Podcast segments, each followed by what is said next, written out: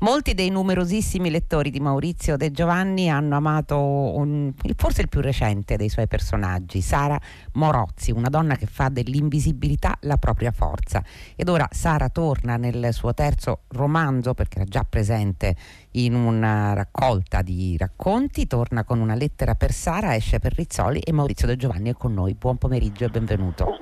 Buon pomeriggio, buon pomeriggio a tutti gli ascoltatori col rammarico di non poter essere fisicamente con voi. Gli ascoltatori non sanno quanto sia bello venire a trovarvi a Via Siago in questo eh, delizioso tempio della cultura che è la redazione di Fahrenheit. Quindi eh, da lontano per questa volta, ma molto felice di esserci comunque. Anche noi, come sempre, ma è un lontano vicinissimo in questo caso Maurizio De Giovanni. Allora facciamo un passo indietro per raccontare Sara. Sara è un agente in pensione, un, apparteneva a una particolare unità dei servizi segreti, è una donna che ha molti dolori, aver abbandonato la famiglia e un bambino piccolo per amore, per amore del suo capo Massimiliano e aver perso sia Massimiliano che il figlio in un incidente, ma aver ricostituito nei due romanzi precedenti una sorta di famiglia. Anzitutto il meraviglioso ispettore Davide Pardo a cui va sempre tutta la solidarietà dei lettori e Viola, una fotoreporter, era la compagna di suo figlio, adesso è anche la madre del nipote di Sara. Questo è davvero soltanto l'antefatto Maurizio De Giovanni, però mi piacerebbe fermarmi con lei, anche perché come sempre non possiamo raccontare tutti i dettagli dei romanzi, eh, sua il suo crescente innamoramento per il personaggio di Sara, perché noi ci siamo parlati quando questo personaggio è nato, lei ci ha anche raccontato come era nato, vedendo una donna mentre, mentre passava con i capelli bianchi, una donna molto bella, eh, non giovane molto bella, diciamo così, e man mano mi sembra che mh, abbia occupato un posto speciale nel suo cuore di scrittore, la sua Sara. Sì, sì, io sono innamorato pazzo di Sara, è una... Ecco è una donna, è una donna fantastica, innanzitutto per la consapevolezza di se stessa, cioè per la, eh, per, per la consapevolezza di una donna che sa che la bellezza non risiede nel trucco, non risiede nella finzione, non risiede nel mascheramento, ma risiede nella, nella, nell'intelligenza, nella, nel modo di muoversi, nel modo di porsi. Eh, recentemente, a proposito di una di una sua collega televisiva eh, si è mm. parlato mm. di questo, no? cioè della, di quanto una donna possa essere bella, interessante e assolutamente coinvolgente senza cedere in niente alla, alla, al cliché estetico, no? alla, alla finzione. Sara è così, Sara è eh, una che ha lottato tutta la vita contro la menzogna perché si occupava di intercettazioni, quindi era una che, che cercava la verità nascosta dalla, dalla, dalla bugia. E cercare la verità implica anche un comportamento con se stessi, no? quindi non riesce a mentire, eh, non riesce a seguire le convenzioni, non riesce a subire eh, quello che la gente vorrebbe che le facesse e quindi eh, è stata se ha pagato, eh, ha pagato tantissimo ma non ha mai chiesto sconti eh, ha sempre pagato tutto quello che doveva pagare nella consapevolezza che quella era la sua strada. Una donna così credo possa far innamorare anche il proprio autore. Anche il proprio autore. Senta, questo è un romanzo, ma lo vedremo poi, eh, diciamo, non nel dettaglio perché i dettagli vanno lasciati poi al lettore, lo vedremo per tematiche, è un romanzo che parla di corruzione, eh, è un romanzo che ruota sempre intorno al misterioso archivio eh, di Massimiliano, l'ex eh, grande amore di, di Sara, eh, che morendo fa sì che quell'archivio rimanga il più possibile segreto perché contiene, eh, contiene delle verità troppo dolorose su quelli che sono stati gli anni cruciali dell'Italia e che parla di malattia. Ma io stavolta vorrei partire dalla dedica, perché la dedica Maurizio De Giovanni colpisce. Questo libro è dedicato a Graziella Campagna, morta nel silenzio. Graziella Campagna aveva 17 anni quando venne uccisa dalla mafia per errore, mm, pare, in Sicilia nel 1985. Perché lei? Perché Graziella Campagna è l'emblema, io credo, della banalità del male e della cecità del male, di come nessuno possa sentirsi esterno alla lotta alla criminalità organizzata, per esempio, no? di come tutti quanti noi diciamo basta non avere a che fare basta non eh, incrociare mai il proprio destino con quello di quella gente. Non è così. Eh, la presenza di questo bobone, di questa malattia eh, ben più endemica e ben più grave di qualsiasi virus che viene dalla Cina, eh, che purtroppo abbiamo noi e che purtroppo eh, nel nostro meridione è bellissimo, è, è una cicatrice sanguinante, costantemente sanguinante. Eh, Graziella, Graziella Campagna è la, l'emblema di questo. Lei aveva 17 anni, come diceva lei giustamente, lavorava in una lavanderia da un mese e fu uccisa perché ritrovò per sbaglio un biglietto eh, nella tasca mm. di un paio di pantaloni di una persona che millantava di essere un altro rispetto a chi era. Questa scoperta segnò il suo destino, eh, la uccise e uccise i due genitori che morirono di crepacuore dopo la sua morte. Uccise, eh, ha ucciso di fatto il fratello che ha dedicato un carabiniere alla ricerca dell'assassino di sua sorella tutta la vita, senza sposarsi, senza farsi una famiglia.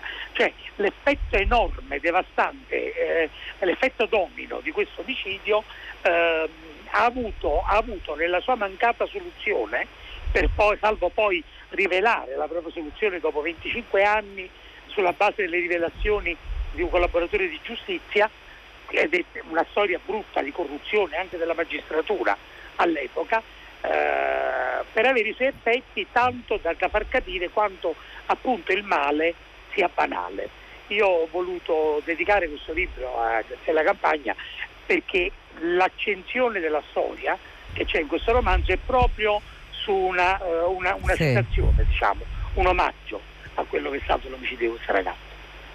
Ecco, questo possiamo almeno dirlo perché avviene nelle prime pagine del libro. C'è sì, una ragazza che si chiama Ada, siamo nel, un po' dopo l'omicidio di Graziella Campagna, sì, siamo nel maggio eh, del 90.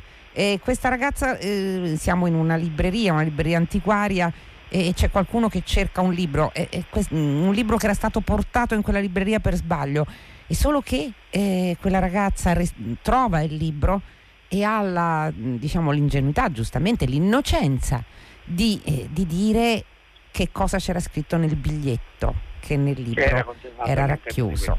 Esatto, e questo decreta la sua condanna. E poi sì. tutto quello che succederà dopo si snoda intorno a questa sparizione. Sì, e costringe sempre eh, anche Sara e tutti a mettersi di fronte al proprio passato, perché l'assunto diciamo, su cui si basa tutto il racconto di Sara, tutta la serie, di Sara è che il passato non finisce in realtà. Finché siamo noi, eh, che siamo portatori di quel passato, il passato non finisce, continua a replicare i propri effetti in maniera indefinita attraverso quello che ha lasciato l'impronta che ha lasciato nelle nostre anime e, e questo vale anche per questo paese che ha nel suo passato molte ombre eh, delle, quali, delle, quali, non c'è, non c'è spiegazione. No? Eh, ma che non per questo non potranno essere spiegate, ma che non per questo, anche per caso, non potranno proporre la propria soluzione. Io eh, per questo motivo ho voluto ehm, parlare di Graziella Campagna e dedicare questo libro a lei. Eh, Aldo Moro, per dirne uno delle famose sì. vittime di mafia, eh, vittime del terrorismo e della mafia, lo conosciamo tutti, no? Falcone, Borsellino, di questi conosciamo un poco tutta la storia e anche quello che è successo, ma tutte le centinaia, forse le migliaia di morti bianche, senza esito, senza nemmeno il ritrovamento dei cadaveri, eh, che, hanno la, che, che, è ancora peggio perché lasciano nei familiari una speranza eh, assurda, piccola, che si affievolisce nel tempo ma che non finisce mai, di poter vedere spuntare certo. alla propria porta di nuovo quella faccia, di nuovo eh, quella voce, no? Eh, questo è ancora peggio di una condanna all'ergastolo, è una, è una condanna senza appello eh, che dura per sempre. E, quindi parlare attraverso Sara del passato in questa maniera è molto gratificante, è una bella occasione per un narratore. Ecco, una bella occasione anche tenere Maurizio De Giovanni in sottofondo e avviene anche in questo terzo romanzo, quel mm, mistero ronzante, eh, sempre presente, mai svelato del tutto, che riguarda il famoso archivio, l'archivio di Massimiliano dove tutto sarebbe racchiuso, l'archivio su cui tutti eh, vorremmo posare gli occhi per capire che cosa è avvenuto nel passato novecentesco del nostro paese nel secondo novecento evidentemente è come se eh, lei ogni volta eh, indicasse che ci sono dei misteri risolti e che quei misteri probabilmente rimarranno tali per sempre forse sì, l'archivio, l'archivio di Massimiliano non è altro che la memoria oscura di questo paese no? eh, sì. di una classe politica che ha dominato questo paese per 40 e più anni lasciando il posto a una classe politica molto meno molto più grossolana, meno raffinata, eh, per questo forse meno temibile sotto certi aspetti, ma più eh, violenta in molte manifestazioni.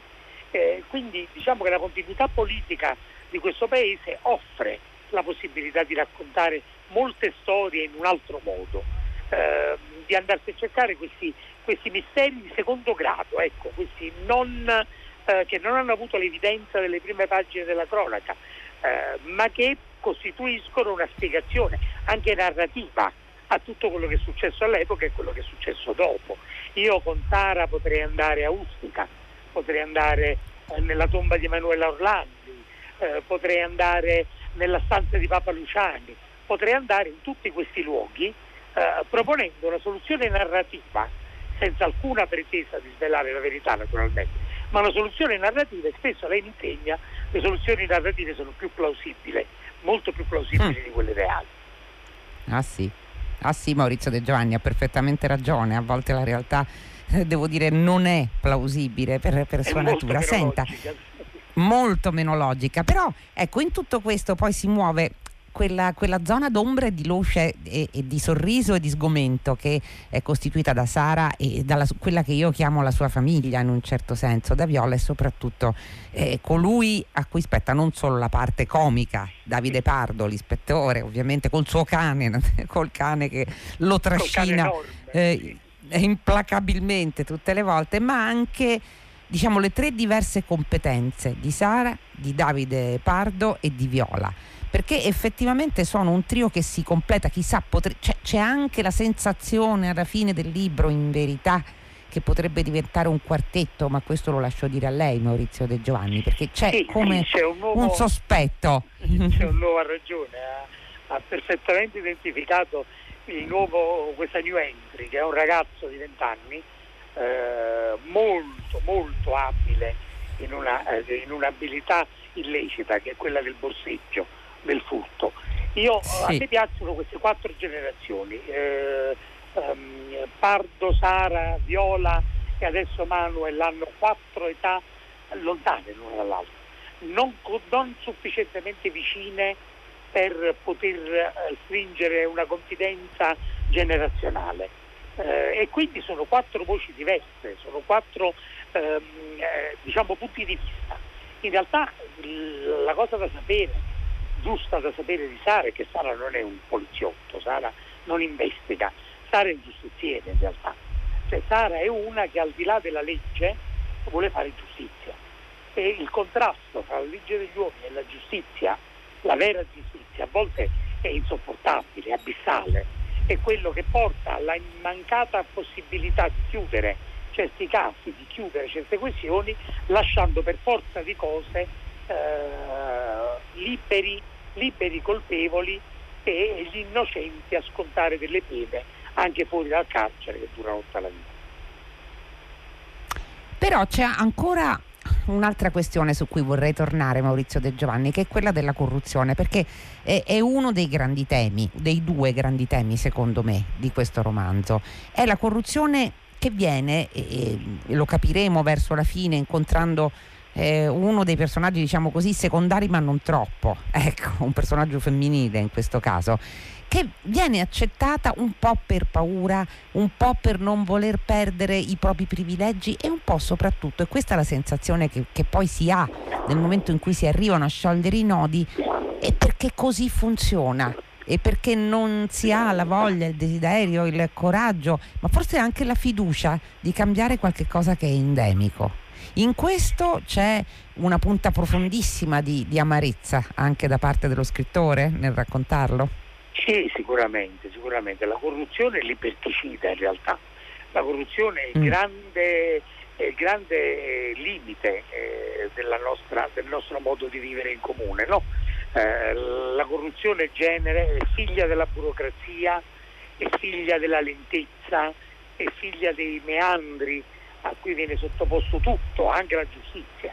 Eh, la corruzione è quella che determinò la non punibilità della, del delitto di Castella Campagna, quindi è stata, è stata, rientra nella situazione generale di questo, di questo racconto anche quello della corruzione. Purtroppo può avvenire che la corruzione funzioni, che la corruzione garantisca eh, un, un'ottima vita ai corrotti e ai corruttori. E la, la, eh, la cosa più grave di questo romanzo, ma in generale dei libri di Sara, è che normalmente la spiegazione dei fatti interviene quando i protagonisti di questi fatti non ci sono più. L'hanno fatta franca mm. in qualche modo, no? Cioè hanno vissuto la loro vita secondo quello che hanno, espiando nulla se non gli scrupoli di coscienza ove mai ne avessero avuti, ove mai ne abbiano avuti, non si sa se ne hanno avuti o no. Eh, e credo che questo sia l'argomento di riflessione principale, cioè pensare a quanti di questi vicoli ciechi della giustizia hanno impedito il completamento di un processo. Guardi, c'è ancora un ulteriore elemento perché il corrotto, in questo caso, e chi comunque sapeva della corruzione gli ha tenuto mano, venivano, cioè erano inizialmente persone innocenti, eh, persone che credevano alla giustizia, che credevano in un'etica, erano appena usciti dalla guerra e stavano, lavoravano per ricostruire. Eh, e però a un certo punto in quella strada che sembra una strada appunto di sogni, di speranza, interviene eh, davvero eh, il demone che attraversa la strada, sembra Maurizio De Giovanni, no? che apparentemente la, la semplifica e in realtà condanna. Sì, c'è stato un momento, io credo, uh, identificabile, io credo negli anni Ottanta, uh, nella metà degli sì. anni Ottanta, in cui la, la, uh, il percorso ecco, collettivo della vita sociale ha lasciato il posto all'individualismo molto spinto. questo momento è uno spartiacque che ha dato luogo, secondo me, anche a molta ehm, ricomposizione delle scale dei valori, soprattutto di chi esercitava la funzione pubblica a vario livello, eh, quindi politici, magistrati, eh, giornalisti, eh, hanno, hanno, rivisto la propria etica a fronte del profitto. E questo secondo me è stato anche un po' l'inizio della, della, di un peggioramento evidente della, della, vita, nostra vita sociale. Eh, il narratore ha il diritto di raccontare questo eh, senza dover fare patti con, eh, con, le, con le, verità storiche. Eh, può fare in modo nella narrativa, divertendosi e sperando di divertire, di raccontare le cose per come potrebbero essere andate, non come necessariamente sono andate. L'ultima domanda che vorrei fare, l'altro tema che eh, percorre questo romanzo è quello della malattia, mi sembra perché sono molti i personaggi che soffrono di una malattia guaribile o no, è comunque una malattia che li cambia, è una malattia che li porta a fare qualcosa che non avrebbero pensato di fare o porta le persone che sono loro vicine, noti come mi sto arrampicando sugli specchi, Maurizio e Giovanni, per non dire più di tanto della trama, ecco, a, a fare però quello che non avrebbero pensato di fare. Però mi sembra un tema molto presente. Sì, incredibilmente questo romanzo è stato scritto prima della, dell'emergenza, dell'emergenza, del virus naturalmente. Eh, esce adesso perché io non ho voluto che uscisse a librerie chiuse. Io sono uno dei fortunati autori che vende molto anche online, però eh, io volevo che questo libro trovasse casa fisicamente dove l'ha sempre trovata, cioè nelle librerie. Quindi ho, voluto, ho, voluto, ho chiesto a Rizzoli, Rizzoli devo dire ha accolto questa mia richiesta con grande, con grande gioia eh, di aspettare la riapertura delle librerie, perciò esce domani. Io eh, ho voluto, eh, par- ho parlato di, di, di, di, sofferenza, ho parlato di sofferenza, ho parlato di sofferenza terminale, eh, che è ancora peggio, diciamo, no? quando, quando non ci sono speranze, quando ormai è finito l'andirivieni dei medici attorno a letto, quando ormai si guarda il monitor con rassegnazione, aspettando che questo monitor si spenga. Non hanno meno diritto quei malati, anzi forse ne hanno anche di più. Hanno diritto all'attenzione, al conforto e alla presenza del personale medico. E, e proprio per tributare il giusto, il giusto affetto a chi non dimentica di amare anche questi pazienti, ho voluto raccontarne uno in maniera esplicita. Sì, senta, non le chiedo eh, eh, Maurizio De Giovanni se Sara tornerà perché chi ha letto l'ultima pagina sa che tornerà per forza. Vero, lei ride ma conferma naturalmente. Sì, l'ultima, l'ultima, pagina in genere è il modo, è il modo dell'autore di salutare i personaggi. e di essere perfido, eh? Si capisce, esatto, certo. si capisce, sì, sì. Io sono troppo eh. affezionato a Sara, non la posso perdere. Non sono pronto a perderla, ecco. Ecco, va bene, grazie Maurizio De Giovanni. Grazie so che lei. lei. comincerà anche brevissimamente, abbiamo qualche, davvero qualche secondo, comincerà un tour eh, online per ora di, Io per questo filmato, libro, vero? Ho filmato innanzitutto oltre 2000 copie. Ho voluto filmare queste copie per mandarle in libreria affinché i lettori abbiano fisicamente la mia firma, non potendo avere la mia faccia, forse è meglio per loro, ma, hanno, ma avranno almeno la mia firma, quindi ho voluto fare questo. Per il resto tutto virtuale. Grazie, grazie Maurizio De Giovanni. Una lettera per Sara pubblicato da Rizzoli è il libro del giorno di Fahrenheit. Fahrenheit che si chiude in questo momento non senza i saluti consueti della redazione. Giosuè Calacciura, Michele De Mieri, Lea Gemmato, Clementina Palladini, Daniela Pirastu, Laura Zanacchi, Benedetta Annibale in regia, Susanna Tartaro che cura il programma e Fabio Ganci alla console. La linea va a Luca Damiani per 6 gradi. Quanto a Fahrenheit, come sempre, a cui potete come sempre continuare a scrivere magari una mail in caso fare con l'H al centro chiocciolarai.it vi attende senza limiti di orario. Fahrenheit dunque torna domani alle 15 su Radio 3. Parleremo di festival ancora, parleremo di vicino lontano perché in questa settimana saranno ben tre i festival che racconteremo nell'impossibilità poi di parteciparvi fis- fisicamente. Loredana Lipperini vi saluta, ci ritroviamo domani alle 15 su Radio 3. Felice serata a tutti voi.